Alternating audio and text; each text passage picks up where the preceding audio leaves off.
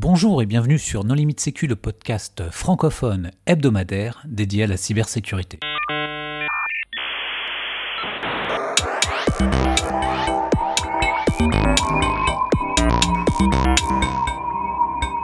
Alors aujourd'hui, nous allons parler de sécurité applicative et de sécurité des infrastructures sur une plateforme qui est très utilisée puisqu'il s'agit de Doctolib. Et nous allons évoquer ce sujet avec Cédric Voisin, qui est RSSI Group chez Doctolib. Bonjour Cédric. Bonjour. Et Renaud Durand, qui est ingénieur en sécurité applicative chez Doctolib. Bonjour Renaud. Bonjour. Pour discuter avec eux, les contributrices et les contributeurs No Limit Secu sont Jamila Boutmeur. Bonjour. Hervé Schauer. Bonjour. Et moi-même, Johan Hulot. Alors, en préambule, Cédric, est-ce que tu voudrais bien te présenter ? Oui, donc je suis le RSSI du groupe Doctolib depuis un peu plus d'un an maintenant. J'ai rejoint la structure parce qu'on voulait donner une nouvelle dimension à la sécurité et s'assurer que tous les enjeux qu'on a à couvrir au quotidien sont bien couverts. Renaud ? Alors moi, je suis ingénieur en sécurité applicative. Je suis le deuxième membre de l'équipe sécurité. Je suis chez Doctolib depuis 3 ans.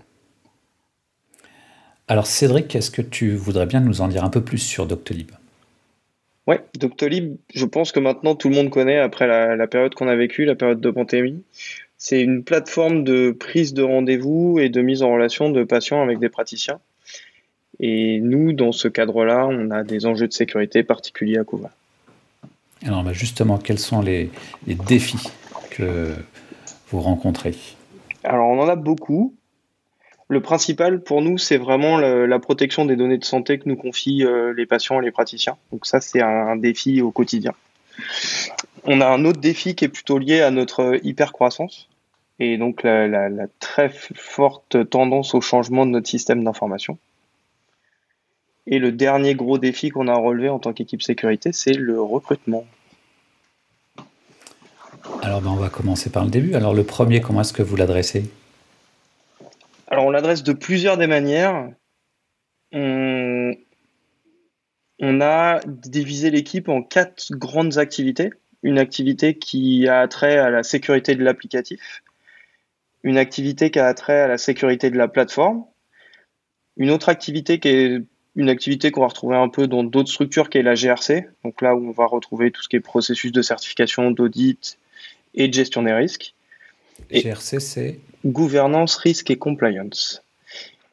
Et la dernière activité, c'est une activité qu'on appelle corporate security. Conformité en français. Ouais, conformité en français, Hervé, merci. Je vais en faire plein des anglicismes, Hervé. Et la dernière activité, encore un bel anglicisme, c'est corporate security. Donc c'est la sécurité de tous les environnements qu'on met à disposition des Doctolib. Alors comment est-ce que vous gérez justement la sécurité de l'application ? Alors aujourd'hui, on a une équipe de 6 personnes qui s'occupe à 100% de cette partie-là.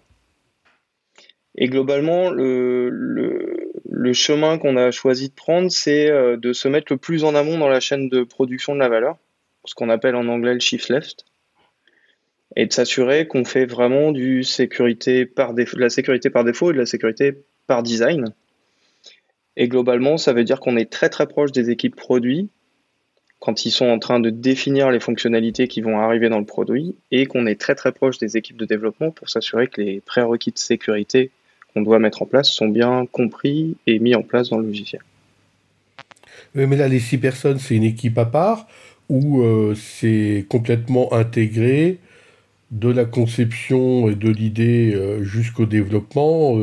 C'est du développement agile, Ça marche. Tout à fait. Alors, aujourd'hui, on a environ 40 feature teams. Donc, c'est des équipes de développeurs qui sont maximum de 4 personnes. Et on a découpé nos produits en plusieurs domaines fonctionnels. Donc, ça représente des grands verticaux produits.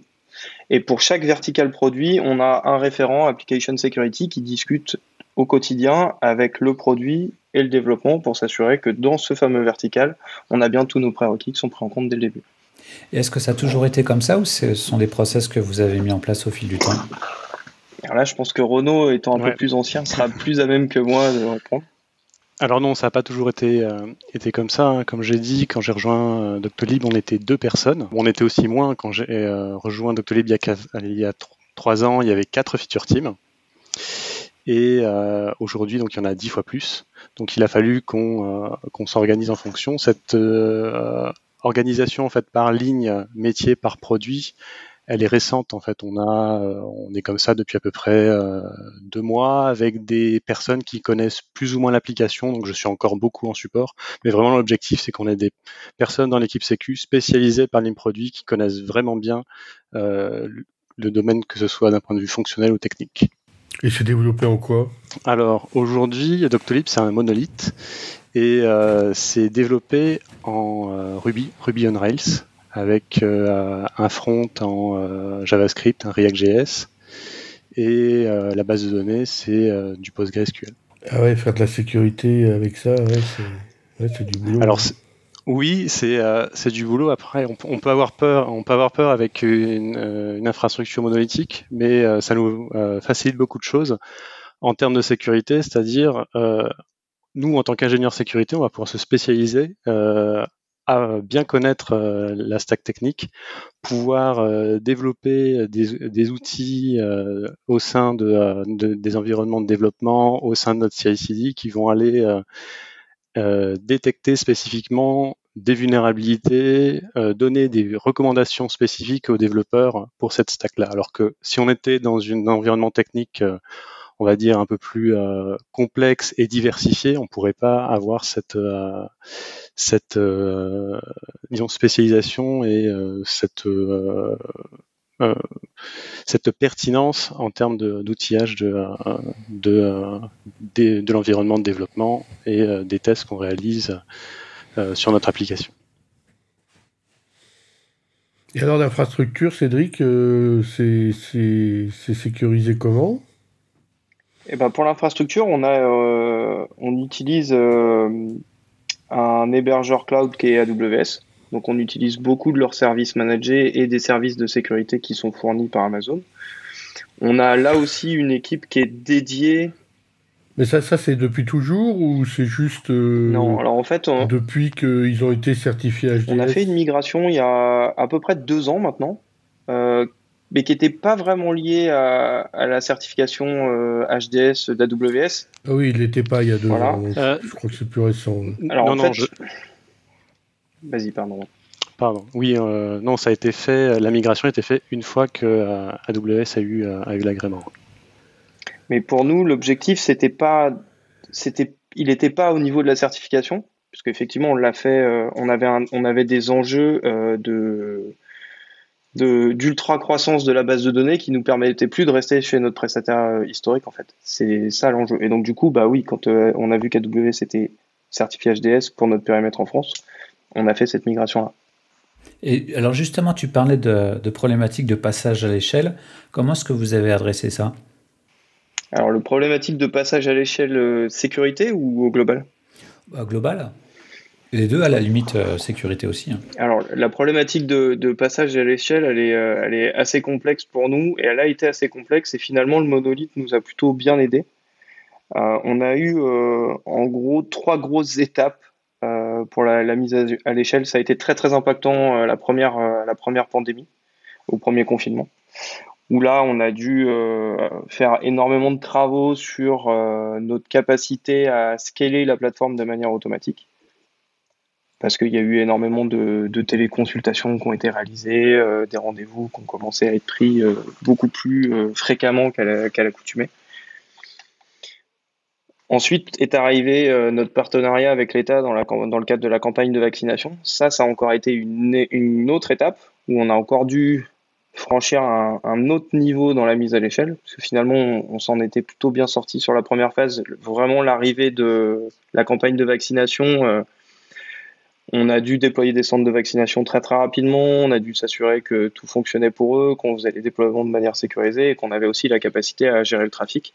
Et le dernier gros événement, c'est quand Emmanuel Macron est passé à la télévision le 12 juillet pour annoncer que le pass sanitaire allait devenir obligatoire si vous vouliez vous rendre dans des lieux publics, dans des bars, dans des restaurants, où là on a carrément explosé les records de prise de rendez-vous. On était à plus de 20 000 rendez-vous minutes, je crois, si ma mémoire est bonne. À ce propos, est-ce que vous avez bénéficié d'une aide en termes de ressources de la part de l'État français, si vous pouvez en parler? Alors, on n'a pas bénéficié d'aide à proprement parler, puisqu'on a, nos équipes en interne qui ont été en capacité de faire le travail pour lequel on avait été contracté. En revanche, on a été beaucoup en contact avec la direction de la santé, donc le ministère de la Santé, pour s'assurer qu'effectivement notre solution répondait à des enjeux de sécurité. Et on a travaillé aussi avec l'ANSSI sur d'autres sujets, plutôt sur des sujets d'analyse de certains pans de notre infrastructure. Donc ça, c'est les deux gros contacts qu'on a eus, effectivement. Alors, tu as dit il y avait trois pans. Il y avait la sécurité applicative, la sécurité de l'infrastructure, et puis la conformité et la gestion de risque. Alors, le troisième point, c'est quoi?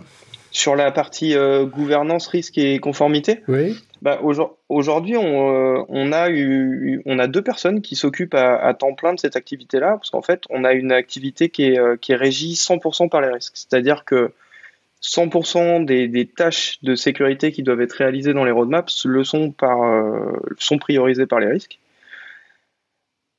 Donc, on a aussi une certification ISO 27001 et une certification ASDS, en plus de celle que nous fournit notre hébergeur. Et ensuite, on a des processus d'audit de nos fournisseurs qui sont aussi gérés par cette équipe-là.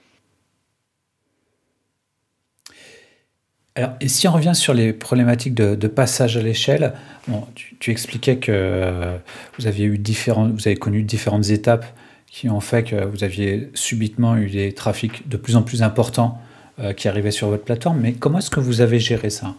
Concrètement, vous avez rajouté des serveurs, vous avez...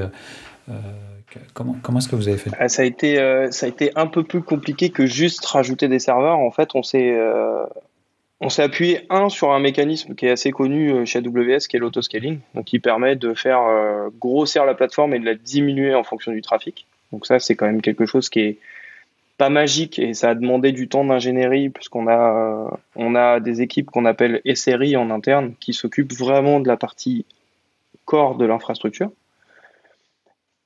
et leur pendant, c'est l'équipe plateforme sécurité chez nous qui travaille avec eux pour s'assurer qu'effectivement ces mécanismes-là répondent toujours aux enjeux de sécurité.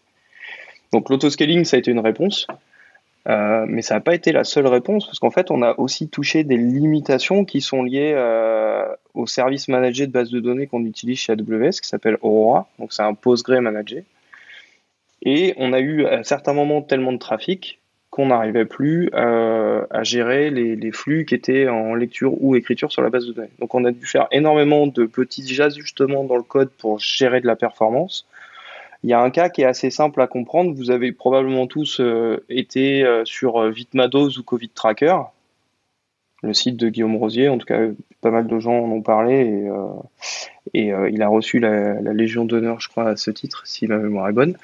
Et donc, du coup, on a travaillé avec lui parce qu'en fait, il venait regarder les disponibilités sur les agendas, parce que c'est une API que vous pouvez requêter.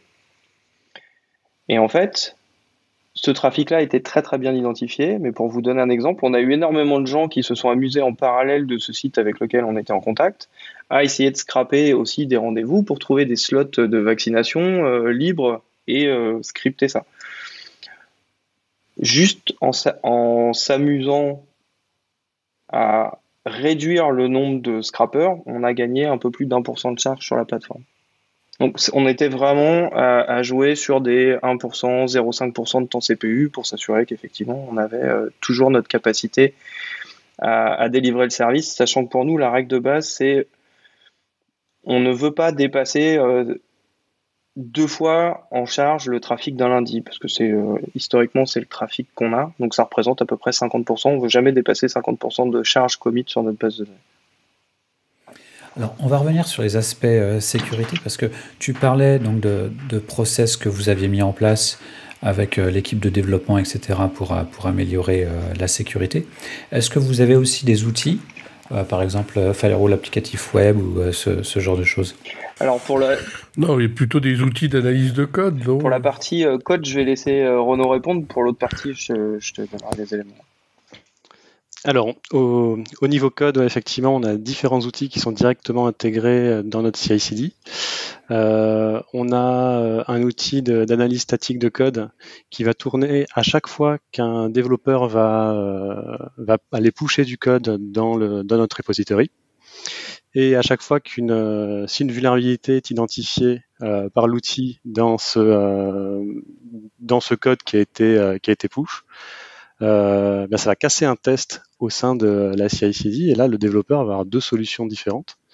Il va avoir tout l'output de l'outil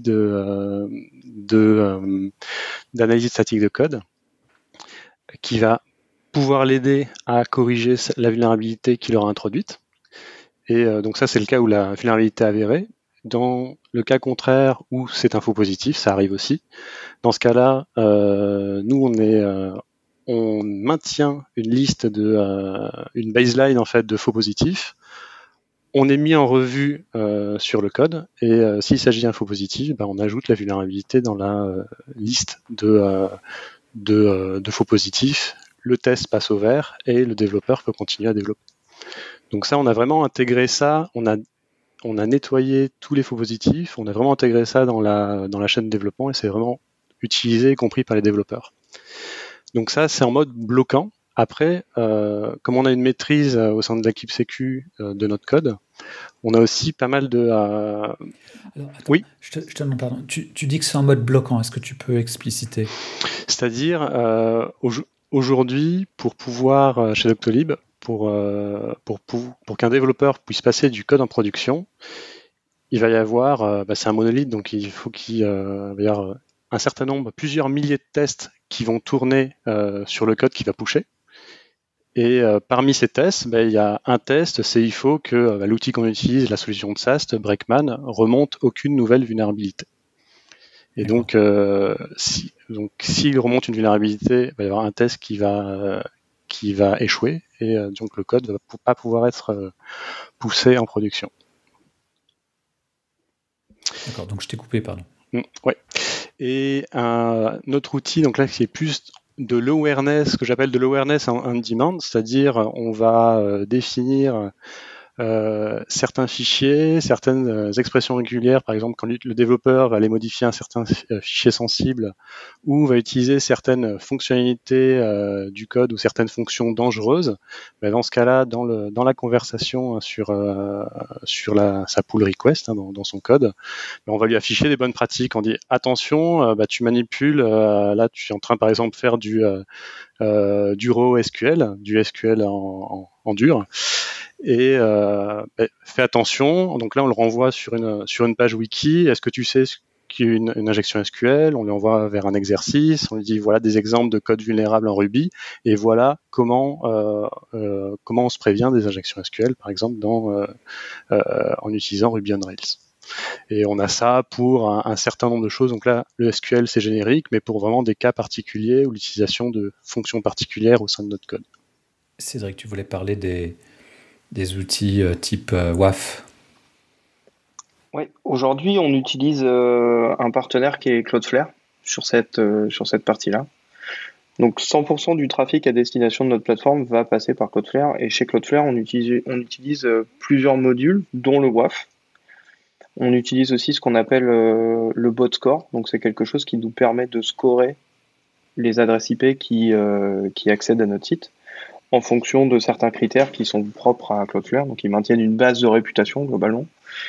Et ça va nourrir des outils que nous, on a développés en interne, ou qu'on a améliorés. En tout cas, on en utilise un qui s'appelle SecBot, qui fait appel à ce que Cloudflare fournit, les workers, c'est-à-dire qu'on a un mécanisme quasi temps réel qui permet, sur la base des éléments que nous remonte Cloudflare, de refaire de l'analyse un peu plus fine sur les logs qui sont générés chez nous et de renvoyer une réponse à Cloudflare pour dire oui, on bloque ou non, on bloque pas. Donc on a un mécanisme de scoring qui est bidirectionnel, on a un scoring qui est vraiment très basique sur l'adresse IP qui est fournie par Cloudflare, et nous on a une analyse plutôt typée utilisateur de notre côté, et ça nous permet d'amender le score à la hausse ou à la baisse et de laisser passer le trafic ou pas. Est-ce que vous souhaitez bloquer, en fait, ce sont quoi? Ce sont des bots, ce sont plutôt des choses de scan vulnérabilité applicative, alors on a des dénis de service, c'est quoi? On a pas mal de choses. Le déni de service est assez bien géré par Cloudflare, donc il y a un service qui est vraiment très bien. Dès qu'on voit des grosses résurgences de trafic, c'est assez simple de déclencher un blocage, donc ça se fait quasi de manière automatique. Non, ce cas...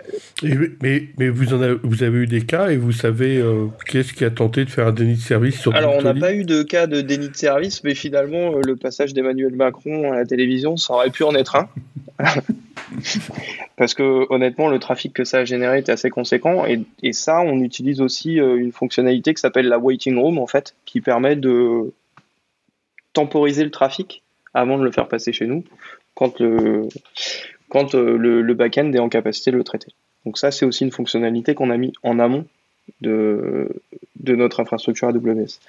Mais globalement pour nous l'objectif avec Cloudflare il est multiple, c'est vraiment un, de s'assurer qu'on essaye d'avoir le trafic le plus propre possible en entrée avec ce mécanisme de vraiment de scoring des adresses. On a effectivement des règles plutôt typées WAF qui vont regarder certains endpoints un peu particuliers chez nous. Et puis on a un dernier intérêt à utiliser ça, c'est qu'en fait dans la partie plateforme on a tout infra à se coder. C'est-à-dire que la stack est tellement simple chez nous qu'on a un DSL qui est commun. Un DSL ?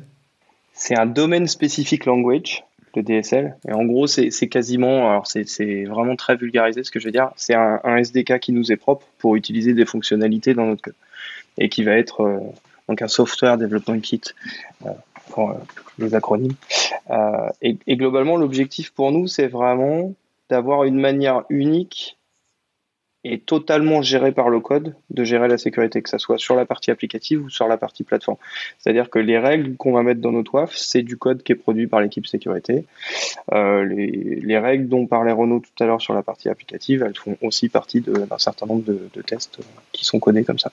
Et c'est assez simple parce que du coup, on peut répliquer sur 100% des activités de la sécurité de l'application et de la plateforme des mécanismes de contrôle qui sont intrinsèques au code qui est produit. Et donc, pour chaque nouvelle fonctionnalité, tout retester automatiquement, s'assurer que tout est OK. Ouais. Aujourd'hui, si je ne dis pas de bêtises, il y a environ 33 000 tests qui sont joués à chaque mise en production, sachant qu'on fait 3 mises en production par jour. Voilà. C'est à peu près la volumétrie de tests automatiques qui sont joués pour une mise en production. Et après, au niveau de la sécurité des données, ouais. Par exemple, le fait que les personnes à privilèges n'aient pas accès aux données, sur les gens qui gèrent la base PostgreSQL, enfin, comment vous vous organisez, comment vous y prenez ? Il y a un mécanisme qui est assez simple à comprendre, c'est qu'on a énormément investi sur le chiffrement et à plusieurs niveaux pour se protéger de différents risques. Le premier chiffrement qu'on utilise, c'est le chiffrement au repos pour s'assurer que 100% des données qui sont chez AWS vont être chiffrées. Encore une fois, au repos, on a un mécanisme qui est ce qu'on appelle du server-side. Donc, pour certaines typologies de données, on va chiffrer les éléments avant de les insérer dans la base. Ensuite, le chiffrement le plus classique, c'est le chiffrement en transit, donc la partie HTTPS. Et là où nous, on a voulu être assez vertueux, c'est sur la protection des données de santé. Et pour ça, on a déployé du chiffrement de bout en bout. C'est-à-dire qu'aujourd'hui, on utilise une société française qui nous fournit cette solution, qui est une société qui s'appelle Tanker. Et les documents qui sont échangés entre un patient et son praticien sont chiffrés de bout en bout. C'est-à-dire que aucun Doctolibeur, y compris quelqu'un qui a des accès privilégiés à la base de données, ne peut voir ces documents. Ils sont complètement chiffrés. Pour répondre à ta question de manière un peu plus précise sur les accès privilégiés à la base de données, aujourd'hui, on a mis en place un mécanisme qui est un mécanisme qu'on appelle en anglais le for eyes. Donc, c'est un contrôle à deux têtes en français. C'est-à-dire que pour une requête privilégiée qui doit être jouée sur la base de données, on va demander à quelqu'un d'autre de vérifier que la requête ne va pas soit dégrader la posture de sécurité, soit être utilisé pour dumper de la donnée. Voilà. Donc sur certaines opérations sensibles qui doivent être menées sur la base de données, on a vraiment ce contrôle à deux têtes qui est déclenché de manière automatique en fonction des commandes qui sont tapées.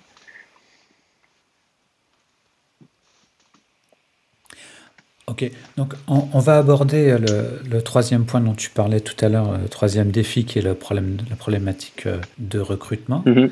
Mais au préalable, j'avais une question, mais je ne l'ai plus.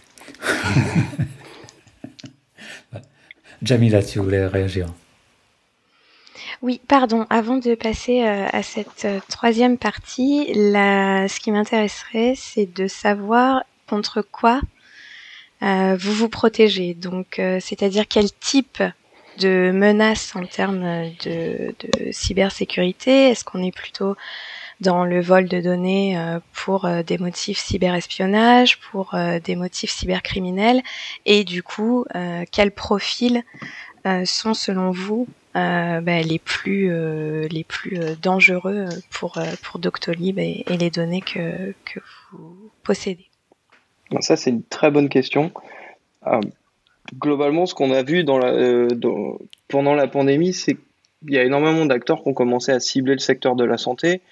À mon avis, c'est pour deux raisons.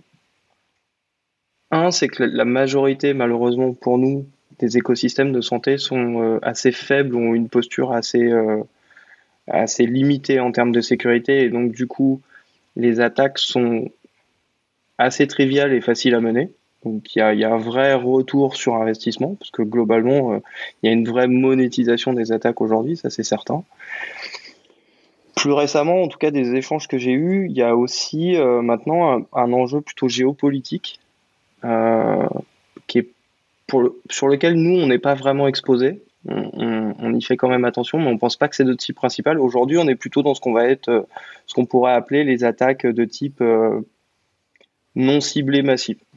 Donc c'est des attaques par ransomware ou des rejeux d'attaques assez connus liés à des vulnérabilités qu'on peut retrouver dans certains systèmes. Donc c'est plutôt ça aujourd'hui la cible d'attaquant dont on essaye de se prémunir. Il y a peut-être demain des enjeux plutôt étatiques. On sait qu'aujourd'hui, les Chinois sont en train de constituer une base de données assez conséquente sur les données de santé des Occidentaux. Est-ce que c'est une réalité pour nous ? Je ne sais pas, mais en tout cas, c'est une vraie réalité. Et est-ce que vous rencontrez des tentatives d'usurpation de comptes ou de création de comptes frauduleuses, ce genre de choses ? Je pense que comme tout système informatique, on rencontre des attaques, effectivement.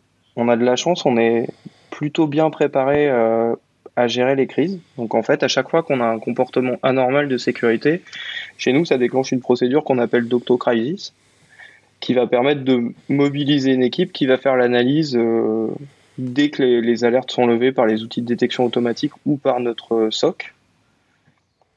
Et du coup, on va analyser ce qui se passe. Donc oui, c'est arrivé parfois qu'on ait des attaques de type brute force sur certains comptes, qu'on ait de la création massive de comptes, ou ce genre de choses. Mais encore une fois, ce mécanisme nous permet de les détecter assez tôt et de les bloquer assez vite. Et par exemple, sur les comptes des professionnels de santé, il n'y a pas des... moi, je vois les cabinets libéraux où il y a N docteurs officiellement, et puis il y en a N x2 ou x3 dans la réalité. Je me dis, bon, chaque docteur n'a pas forcément son abonnement Doctolib, vous n'avez pas des difficultés comme ça avec des professionnels de santé et leurs comptes ? Alors en fait, avant de répondre à cette question-là, j'ai plutôt t'expliquer comment on authentifie que ce soit les patients ou les professionnels. Ce qu'on a fait depuis le début de l'année, c'est de déployer massivement l'authentification à double facteur, que ce soit pour les praticiens ou pour les patients. Donc depuis début 2021. Globalement, on a commencé les travaux à peu près à cet horizon-là et on a commencé l'activation massive de ces fonctionnalités-là à partir du mois de mars, si ma mémoire est bonne. Donc la fonctionnalité existait déjà, mais elle n'était pas forcée. Et ce qu'on a essayé récemment, c'est vraiment d'encourager très fortement nos utilisateurs à utiliser le tout effet.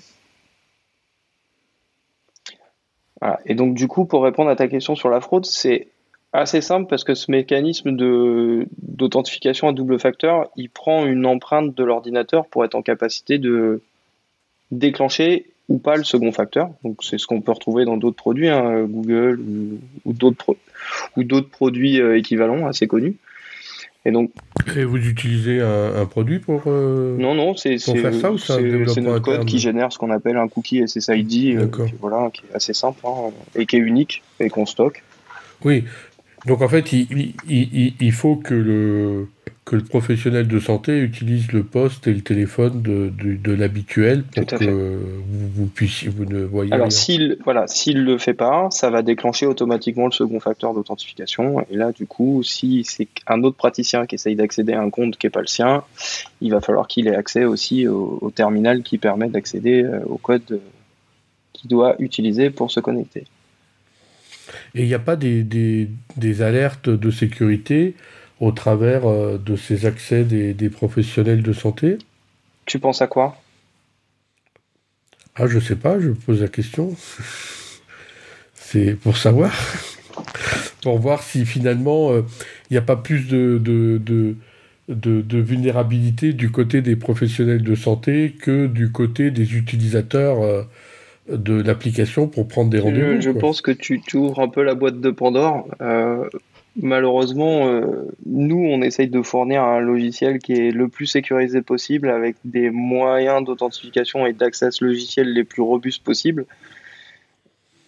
Le reste, c'est de l'éducation qu'on essaye de faire auprès des professionnels de santé en leur expliquant que voilà, un ordinateur à jour, ça va les prémunir contre une grosse partie des attaques auxquelles ils pourraient être confrontés. Pas écrire les mots de passe sur des post-it, ça semble encore délirant en 2021, mais ça existe encore. Donc c'est plutôt dans cette optique-là qu'on accompagne les praticiens. Nous, on essaye de leur fournir, alors pas un coffre-fort, mais globalement un espace dans lequel ils vont pouvoir échanger des données de manière le plus sécurisée possible avec les praticiens avec lesquels ils travaillent ou avec leurs patients, parce que c'est quand même ça leur travail au quotidien, c'est pas des experts en informatique.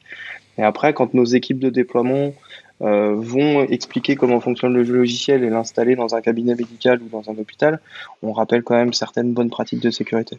Donc on va aborder le troisième challenge dont tu parlais tout à l'heure, qui est la problématique de recrutement. Alors comment est-ce que vous adressez ça ? Ben ça c'est la question la plus compliquée pour nous. Pour donner quelques chiffres, moi quand j'ai rejoint Doctolib donc en octobre dernier, en octobre 2020, je crois que je suis arrivé, j'étais le 6e de l'équipe. Aujourd'hui, on a une équipe sécurité qui est de 18 personnes à temps plein, qui ne font que ça. Oui, bah, c'est déjà pas mal. Et c'est pas encore assez, Hervé, pour tous les challenges qu'on a gérés, pour te montrer à quel point on prend ça au sérieux. Mais pourquoi vous auriez... Bah, vous avez les moyens. Mais pourquoi vous avez des problèmes de recrutement ? Pourtant, Doctolib, ça devrait attirer du monde. On n'a pas de problème d'attractivité. En revanche, personne n'est censé ignorer que le marché de la cybersécurité en France, il est quand même plus que tendu.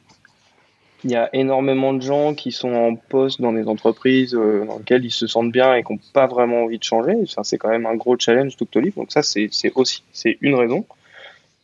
On essaye d'avoir des profils qui sont aussi en capacité de s'adapter à la culture de l'entreprise, parce qu'on est une structure assez jeune, qui va très vite, et c'est assez compliqué aussi d'avoir ce qu'on appelle ce fit culturel avec certains candidats. C'est une autre problématique.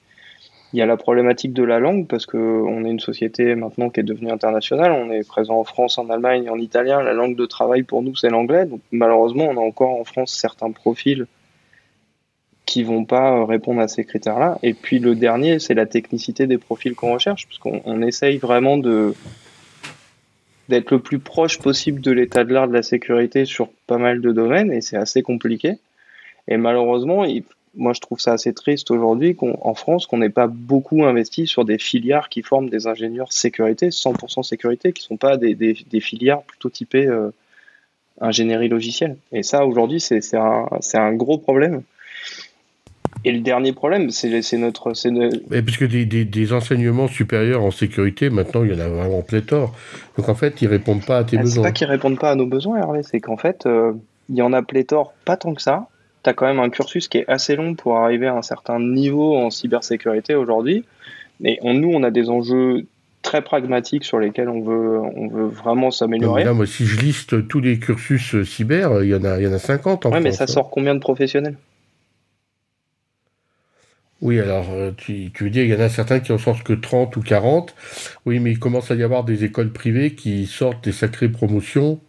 Non, ça fait vraiment des centaines et des centaines de jeunes. Je suis d'accord, mais je ne suis pas le seul. Tous les ans sur le marché. Je ne suis pas le seul RSSI à la recherche de profils en cybersécurité. Malheureusement, c'est ça la réalité du marché. C'est qu'on n'est pas les seuls. Alors, ok, on a une belle marque en France, mais en Allemagne, c'est très difficile de le recruter. En Italie, c'est pareil, on n'est pas connu, hein. On est beaucoup connu en France, mais en Italie, on a ouvert, il n'y a pas si longtemps que ça, notre activité là-bas. En Allemagne, ça fait 3 ans maintenant. Mais voilà, on est très connu en France, mais on a des problématiques locales de sécurité à gérer aussi, hein. Donc, c'est pas facile. Alors, est-ce que vous avez un secret pour réussir à attirer les recrues ? C'est simple déjà, vous deux, alors non, peut-être pas Renaud parce qu'il est depuis le début, mais toi Cédric, alors pourquoi t'es allé chez Doctolib ? Ah, ça c'est une bonne question. C'était super bien payé. Non, alors pour le coup, j'aurais pu gagner plus dans certaines boîtes du CAC 40, pour pas les nommer. Non, c'est le challenge qui est super intéressant. On est tous en interne utilisateurs de ce produit-là. On croit vraiment que c'est un produit qui va révolutionner l'accès aux soins et on le fait avec ça en tête au quotidien. Et nous, en particulier, l'équipe sécurité, ce qu'on veut, c'est offrir aujourd'hui aux citoyens français, allemands et demain aux citoyens italiens la meilleure plateforme et la plateforme la plus sécurisée possible. Mais du coup, si vous deviez vous adresser,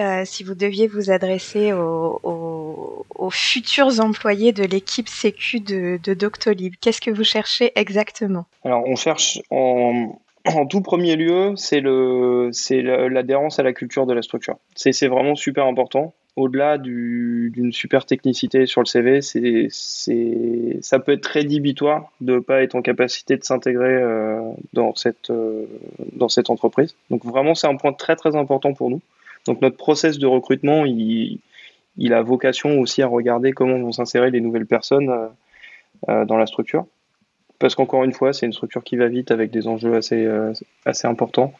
Et on veut que les gens se sentent bien, qu'ils aient le meilleur environnement de travail pour contribuer à la réalisation des objectifs de la boîte. Après, on est agnostique sur les technos, mais on a quand même une empreinte qui est... Enfin, on est une entreprise qui est digital native, donc on a plutôt un SI quasiment 100% cloud. Donc c'est aussi des compétences qu'on va aller chercher, plutôt que des compétences historiques sur de l'infra classique, data center. Donc il y a quelques enjeux autour de ça. Et après, le dernier levier, c'est la capacité à apprendre et à apprendre vite, parce qu'on a, dans notre culture, l'obligation d'apprendre 3 trucs par jour pour continuer à s'améliorer tout le temps. Oui, et on est en hypercroissance, donc il faut se réinventer régulièrement. Donc les processus qu'on met en place aujourd'hui, il va falloir les réviser dans 6 mois parce que l'équipe aura grandi, que ce soit l'équipe sécurité ou l'équipe de développement. Jamila, tu avais une autre question ? 2 petites questions parce que c'est un peu de l'ordre de l'idiosyncrasie de la cybersécurité, surtout maintenant. Télétravail, oui ou non ? Et autodidacte, oui ou non ? Alors, télétravail, ça va être super simple de répondre à la question. On a fait des statistiques pendant le confinement et on perdait, tout profil confondu, 20% des candidats juste parce que notre modèle de télétravail n'était pas, pour certains, acceptable. Donc aujourd'hui, on propose à la carte, au choix du salarié, soit un mode qui est 100% au bureau. On a un mode qu'on appelle hybride, où là, c'est ce qu'on va demander aux salariés, c'est d'être présent un nombre de jours indéfini par semaine, mais on sait que sa présence, elle est hebdomadaire. Donc, il peut venir 1 fois, 2 fois, 3 fois par semaine. Et ensuite, on a un mode qui est 100% remote, où là, la seule figure imposée, c'est ce qu'on appelle les team meetings, où on se réunit une fois par mois pendant 2 jours sur site pour être sûr de maintenir une cohésion dans l'équipe. Ça, c'est au choix du salarié. Et pour les autodidactes aussi, je vais répondre, oui, hein, dans ma carrière, je travaille avec différents autodidactes. On ferme pas du tout la porte à ce genre de profil non plus. Et il faut aller sur le site ou envoyer un mail quelque part pour postuler ? Eh ben, on a une belle page sur notre site. Et effectivement, il y a toutes les offres d'emploi qui sont répertoriées dessus. Bon, et bien, le message... Donc, le message est passé aux auditeurs. Le message est passé. Est-ce que, Cédric, tu voudrais apporter le mot de la fin ? Qu'est-ce que les auditeurs devraient retenir ou est-ce que tu as un autre message à faire passer peut-être ? Ouais, je pense que pour résumer un peu tout ce qu'on s'est dit, c'est vraiment on essaye de faire les choses bien parce que c'est super important pour nous. On cherche des profils qui vont nous aider à faire ça. On regarde énormément les technologies émergentes sur le chiffrement. Donc ça, c'est nos gros travaux du moment. Et on veut aussi capitaliser beaucoup sur la data science pour la sécurité. L'objectif pour moi, c'est de créer un système immunitaire automatique de notre système d'information au travers de cette technologie-là. Donc voilà, c'est nos gros challenges. Il faut encore à peu près qu'on double la taille de l'équipe Sécu d'ici à la fin de l'année prochaine. Donc voilà, si ça vous branche, rejoignez-nous. Cédric, Renaud, merci beaucoup d'avoir accepté notre invitation. Chers auditeurs, nous espérons que cet épisode vous aura intéressé. Nous vous donnons rendez-vous la semaine prochaine pour un nouveau podcast. Au revoir. Au revoir. Au revoir. Au revoir.